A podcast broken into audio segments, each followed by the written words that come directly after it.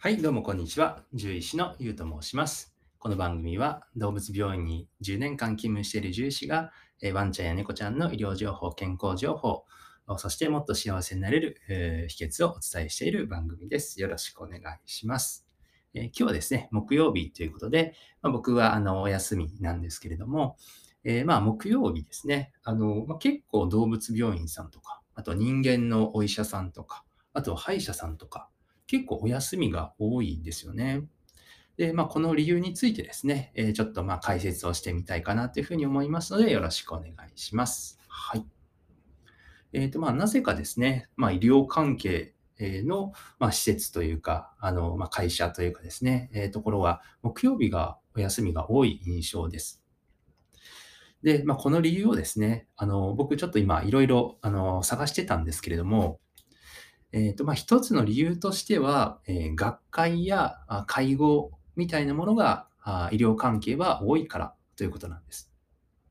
まあ、動物病院に限って言うと、まあ、昔はね、あの、何十年も昔はちょっとわからないですけれども、え木曜日にあの学会が多いかって言われると、まあ、実はそんなことはなくてですね、まあ、やっぱりその日曜日が多いですよね。まあ、今はね、ちょっとコロナの影響で、えっ、と、遠隔セミナーとかが、遠隔の学会みたいなのが多いんですけれども、えっ、と、2、3年前は、えー、まあ、ほとんど日曜日とかあが多かったですね。えー、ただ、まあ、あの、お医者さんに関して言うとですね、あの、まあ、ホームページというか、ネットでいろいろ検索していたところ、えー、まあ、お医者さんはですね、結構その木曜日に、まあ、学会とか集まりが多いらしいんですね。で、あと、まあ、他の理由としては、あの、お医者さんの場合には、あの、手術を木曜日に実施することが多いそうで、まあ、特に木曜日の午後ですね。え木曜日の午後を休診にして、えー、夕あの夕方というかお昼から、まあ、手術をするっていうことがあのあるそうです。で、まあ、なぜ、え手術を木曜日にするかっていうと、まあ、週の前半ですね、月曜日、火曜日とかっていうのは、まあ、お医者さんも日曜日も休みのところが多いと思いますから、やっぱり月曜日、火曜日、まあ僕たち動物病院もそうなんですけれども、まあ、特に休み明けって患者さん多いんですよね。普通の診察の。なので、まあそこはまあちょっと診察に集中をして、まあちょっと落ち着いた木曜日ぐらいに手術をすると。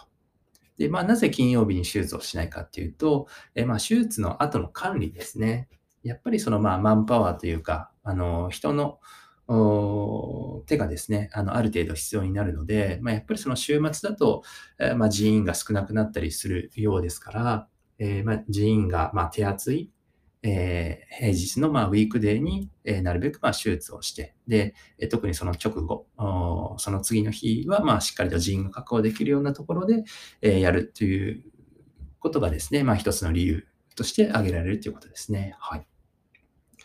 で、あとはですね、歯医者さんに関して言うと、まあ、他の理由もあるみたいで、もちろんその木曜日に、え学会があったりとか、あとは、えー、まあ、あの手術をですね、午後から実施するっていうこともあるそうなんですけれども、なんかですね、もともと、えー、木曜日は技工日って言って、あの、技に、えー、と、工事の工ですけれども、技工日というものが木曜日にあったそうなんですね。で、これ何の日かっていうと、え、歯の詰め物とか、ああとは入れ歯とかを、まあ、その時にま工作するというか、作る日だったそうです。まあ、昔は、あの、まあ、歯医者さんもですね、あの、えー、ま、分業がそこまで整っていなかったみたいで、えー、歯医者さんがま診察もして、手術もして、えー、と、あと歯の詰め物も作って、まあ、すべて全部一人でやっていたっていう、えまあ、一人でっていうか、まあ、一つのところで全部やっていたそうなんですね。なので、えーとまあ、働く日、まあ、全部診察に当てていると、まあ、そういったあ治療に必要な、ね、詰め物とかがあ作れないので、えー、まあ、丸々1日ですね。1日というか、あのまあ、そういったあ、えーと、治療に必要なものを作る日を、まあ、作ってですね、えー、そして、え、治療をも合わせてやっていたという話なんですね。はい。なので、まあそうですね、えー、昔は、あの、本当にね、えー、もう1から10まで全てやっていたので、まあ本当に、あの、大変だったのかなというふうに思いますね。はい。はい。で、えっ、ー、と、動物、あ、そうそう。あとは、まあ、あの、個人的な、まあ、あの、感覚というか、まあ、これもちょっと一つの理由なんじゃないかなって思ってるのがあってですね。あの、まあ、休みをですね、まあ、週に2日取るっていうのが、まあ、主流になってきたと思うんですけれども、あのですね、まあ、やっぱり、あの、まあ、休みを、まあ、2日連続で取るっていうのは、あの、まあ、医療関係としてはちょっと難しいんですね。やっぱりその、まあ、2日間連続で開けるっていうのは、あの、まあ、病気がですね、あの、2日間待ってくれるものだったらいいですけれども、あの、まあ、自然災害みたいなものなんでね、えー、僕たちが待ってといても待ってくれないので、えー、なるべくその、えー、休みの間隔は、あの、まあ、長期でというか、あの、まあ、取れても1日かなっていうところですよね。で、まあ、あの、じゃあその配置をどうするかって言ったときに、まあ、日曜日は、あの、まあ、一つ、えー、決まってますよと。そうしたところで、まあ、もう一日をどこに入れるかっていうと、まあ、やっぱりまあ、真ん中辺になりますよね、週の真ん中辺。じゃあ、水曜日か木曜日かっていうところですけれども、えっ、ー、と、まあ、やはりですね、あの、えー、水曜日よりは木曜日の方が、まあ、やっぱりその週の前半の方が、まあ、ある程度こう、まあ、日曜日しっかり休んで、えー、月火水と3日間の体力を温存して、で、まあ、週の真ん中で、まあ、ちょっと一呼吸置いて、えー、土、えっ、ー、と、金土と、働くっていうのが、まあ、僕としても結構性に合ってるというか、あの、モチベーションコントロールだったりとか、あそうですね、えー、特にまあ、木曜日休んで、まあ、金土だったら、あと、2日休めばまた週末かな、みたいな感じでですね、あの、まあ、やる気も維持しやすいというか、あかなっていうふうに思ってますので、はい。なので、まあそういう、まあある意味ではこう精神的な面とかもですね、あってですね、えー、水曜日よりは木曜日にお休みが多かったのではないかなというふうに思っています。はい。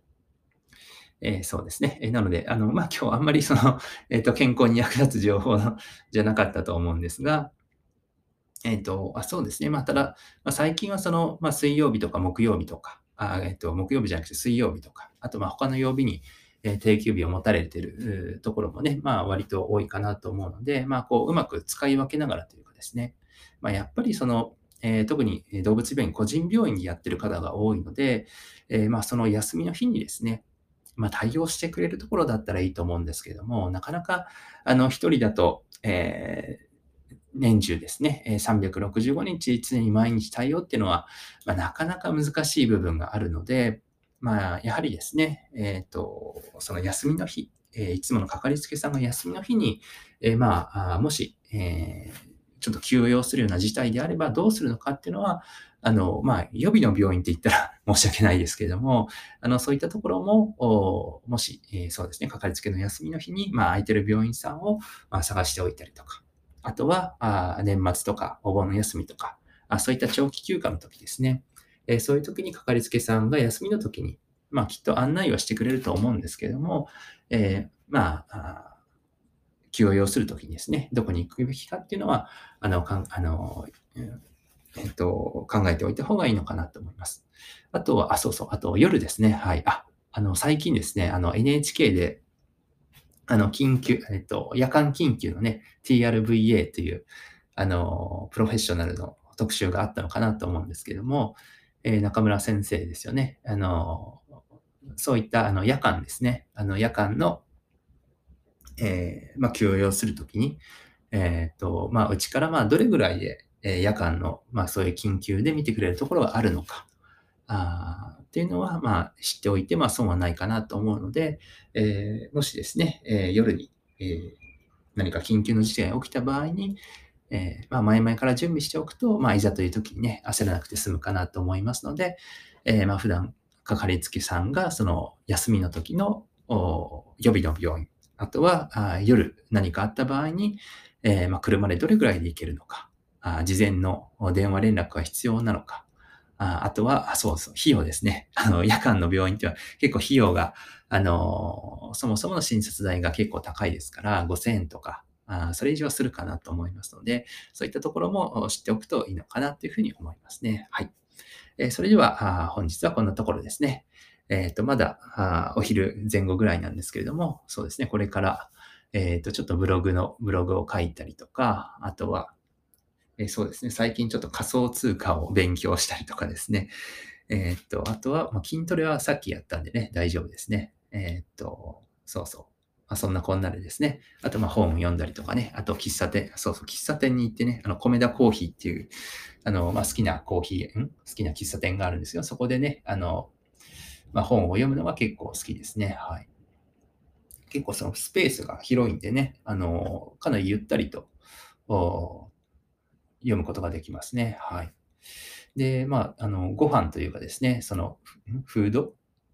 というのも、あの、結構美味しくてですね、えー、っと、で、めちゃくちゃ量が多いので、あの、結構食べきれないぐらいの量なんですけれども、多分ね、女の方はちょっと、あのー一度考えてから注文された方がいいと思うんですけれども、まあ、男としてはかなりボリューミーですね、こう満足感があって、えー、非常に、えー、いいですね。はい。白ノワールも美味しいです。はい。えー、あ、そで、あの、最近にあの、デザートを、あの、頼もうとしてるんですけど、なんか4種類あるんですね、秋のデザートが。僕、そんなに甘いもの好きじゃ、好きじゃないんですけど、まあ、時々食べたくなることがあって、なんかね、コミナコーヒー行くとなんか甘いものが食べたくなる気分になってですね、いつも頼むんですけど、毎回売り切れなんですね。もう3、4回ぐらい